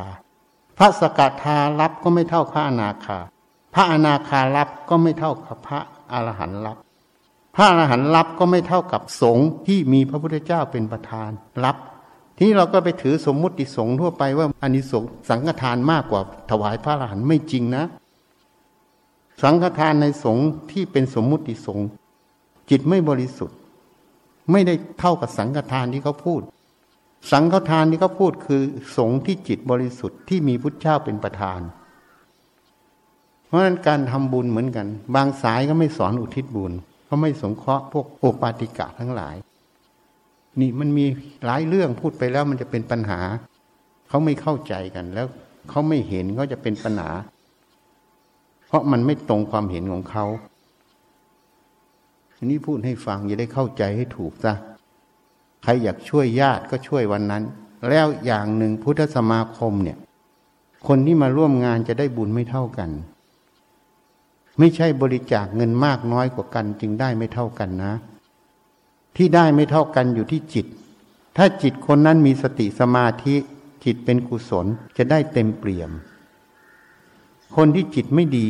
ก็จะได้ลดส่วน คนที่มาจับผิดว่าพูดจริงพูดเท็จ พวกนี้ติดลบ เป็นกรรมหนัก มันมีบางคนตอนก่อนก็มาจับเท็จ ว่าอาจารย์พูดจริงไหมพระพุทธเจ้าเสด็จมาจริงไหม แล้วมาจับมันจะจับได้ยังไงตัวเองไม่ได้ตาทิพย์ถ้าตัวเองได้ตาทิพย์ก็ง่าย เหมือนญาติโยมหลายท่านที่ได้มาเนี่ยเขาก็เห็นของเขาอยู่นี่มันก็เป็นอย่างนั้น พวกนี้จิตเป็นอกุศล พวกนี้จะได้กรรมไม่ได้บุญนะ ได้บาปกับท่านจึงบอกว่า พุทธสมาคมไม่ได้บัญชีทองทุกคนนะ เพราะจิตไม่เท่ากัน เข้าใจอย่าง เพราะนั้นวันนี้พูดให้ฟังนะ วันที่ห้ามีนาท่านทำพุทธสมาคม มาได้ก็มามาไม่ได้ต้องออนไลน์ อย่าขาด แล้วต้องเตรียมจิตให้เป็นกุศล ให้มีสมาธิ เรื่องวุ่นวายทั้งหลายก็ให้สลัดทิ้งหมด อย่าเอามาเป็นอารมณ์ อย่าให้จิตมันคล่อง จะได้รับกำลังพุทธเจ้าได้รับอนิสงส์เต็มเปี่ยม แล้วให้ขอพระนิพพานก่อนนะ ส่วนอุทิศก็พูดแล้ว เพราะส่วนใหญ่ที่สังเกตในพุทธสมาคมท่านจะแผ่กำลังพระนิพพานคือความว่าง จิตจะได้สัมผัสความว่าง มันจะเป็นเหตุปัจจัย ให้มีสัญญาจำโดยไม่รู้ตัว อนาคตก็จะเป็นเหตุปัจจัยให้เข้าพระนิพพานได้ง่ายขึ้นนะให้ขอพระนิพพานก่อน ส่วนวันนั้นท่านอาจจะให้พรเยอะแยะ อันนั้นสงเคราะห์เรื่องธาตุขันเรื่องอาชีพ อันนั้นก็ค่อยขออีก แต่อย่าลืมนะ ขอพระนิพพานก่อน เพราะอันนี้เป็นเหตุปัจจัยที่ไม่มี พุทธสมาคมไม่ได้มีทุกแห่ง แล้วก็ไม่ได้มีทุกเวลา มีเฉพาะบางที่บางเวลา ไม่ได้เกิดง่าย ๆนะ ต้องมีเหตุ ฉันเกิดตั้งแต่องค์ปฐมอะ ฉันมีกรรมสัมพันธ์กับท่าน มันมีเหตุปัจจัยอยู่ ท่านจึงมาสงเคราะห์ตลอดนะข้าพเจ้าทั้งหลาย ขอน้อมถวาย ผ้าป่าและบริวาร เพื่อสร้างวัดป่าวิเวกสิกขาราม แด่พระพุทธเจ้าทุกๆพระองค์ โดยมีสมเด็จพระพุทธเจ้าองค์ปฐม สิกขีทศพลที่หนึ่งเป็นประธาน พระปัจเจกพุทธเจ้าทุกๆพระองค์ พร้อมทั้งหมู่สงฆ์เพื่อประโยชน์และความสุข แก่ข้าพเจ้าทั้งหลาย ขอบุญกุศลนี้ จงเป็นเหตุปัจจัย ให้ข้าพเจ้าทั้งหลาย มีสัมมาทิฏฐิเข้าถึงพระนิพพาน ขอต่ออายุให้ยืนยาว สุขภาพแข็งแรง โรคภัยสลายตัว หรือไม่เกิดโรคภัยแคล้วคลาจากโรคระบาดนี้ แและปลอดภัยในการฉีดวัคซีน ขอให้คนไทยและคนในโลกนี้ มีสติมีสมาธิ มีจิตที่แจ่มใสเบิกบานตั้งมั่น ในการดำเนินชีวิตที่ถูกต้อง ทั้งในสภาวะปกติ และในสถานการณ์โรคระบาด ขอให้ภัยพิบัติทั้งหลายสลายตัว ขอให้เศรษฐกิจของผู้ทำบุญคล่องตัว และเศรษฐกิจของประเทศฟื้นตัวโดยเร็ว ขอให้มีสติปัญญา หน้าที่การงานราบรื่น ปัญหาและอุปสรรคทั้งหลายสลายตัว ขออำนาจบุญกุศล ที่ได้ทำในครั้งนี้ขอให้กฎของอกุศลกรรมเก่าทั้งหมด สลายตัวไป ขออุทิศบุญกุศล ที่ได้ทำในครั้งนี้ แก่บิดามารดา บุตรธิดา พี่น้อง ครูอาจารย์ ญาติมิตรของข้าพเจ้าทั้งหลาย ทุกภพทุกชาติจนถึงปัจจุบันชาติ เจ้ากรรมนายเวรทั้งหลาย เท้าสักกะเทวราช พยายมราช ท้าวัสวัตีเทวราชท้ามหาราชทั้งสี่และบริวารพระศรีสุริโยไทยเราพรมเทวดาทั้งหลายทุกชั้น นายบัญชีและบริวาร เจ้าที่เจ้าทางราวพญานาคทั้งหลาย โอปัจกะทั้งหลาย สัมภเวสี เปรต จิตวิญญาณที่มีรูปและไม่มีรูปสรรพสัตว์ทั้งหลายทุกภพทุกภูมิ ขอให้มีส่วนได้รับ และอนุโมทนาในผลบุญครั้งนี้ ท่านใดมีทุกข์ ขอให้พ้นจากทุกข์ ท่านใดมีสุข ขอให้สุขยิ่งยิ่งขึ้นไป มีสัมมาทิฏฐิเข้าถึงพระนิพพาน ขอพญายมราชลุงพุทธ โปรดเป็นพยานเทิน สาธุยะถาวาลิวาหาปุราปริปุเรนติสากรังเอวเมวะอิโตทินังเปตานังอุปากปติอิจิตังปฏิตังตุมหังกิปเมวะสมิจตุสัพเพปุเรนตุสังกปา จันโทปนาลาโสยะธามณิโหติราโสยะธาวิวาจันตุสัพพะโรโควินาสตุมาเตภวัตวันตาลายโยสุขิทิขายุโก ภาวะอภิวัฒนาสิริสานิจังวัฏาอาจายโนจัตตารธรรมาวะ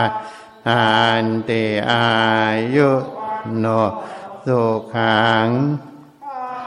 สัพพุทธานุภาเว นาสัพพธรรมานุภาเวนาสัพพสังฆานุภาเวนาพุทธารตานังธรรมรตานังสังฆรตานังเด่นนางรตานานังอนุภาเว นาจตุราสิติสหัสสะธรรมาขันธาโนภาเว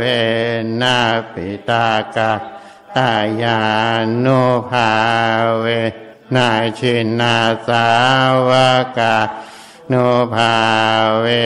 นาสาเพเตโรสาเพเต ภะยา สัพเพเต อันตะรายา สัพเพเต อุปัททะวา สัพเพเตทุนนิมิตตา สัพเพเตอะวะมังคะลาวินัสสันตุอายุวัต วัฏฐาโกสิริวัฏฐาโกสาวัฏฐาโกฮาลาวัฏฐาโกวานาวัฏฐาโกสุขวัฏโกโหตุสัพพะทาทุกขาโลคาพายา เวลาโสกาสัตตุโจปัตอเนกาอันตรายาปิวินาสันตุจเตชาสาชายาสิทธานางลาพังสดที่ภาคายัง สุขังภาลังสิริอายุจาวันจะพอขังวัดที่จยาสาวาสัตตวัสสาจะอายุเทวเศรษฐีภาวันตุเต ว่าตุสาภามังคารังลา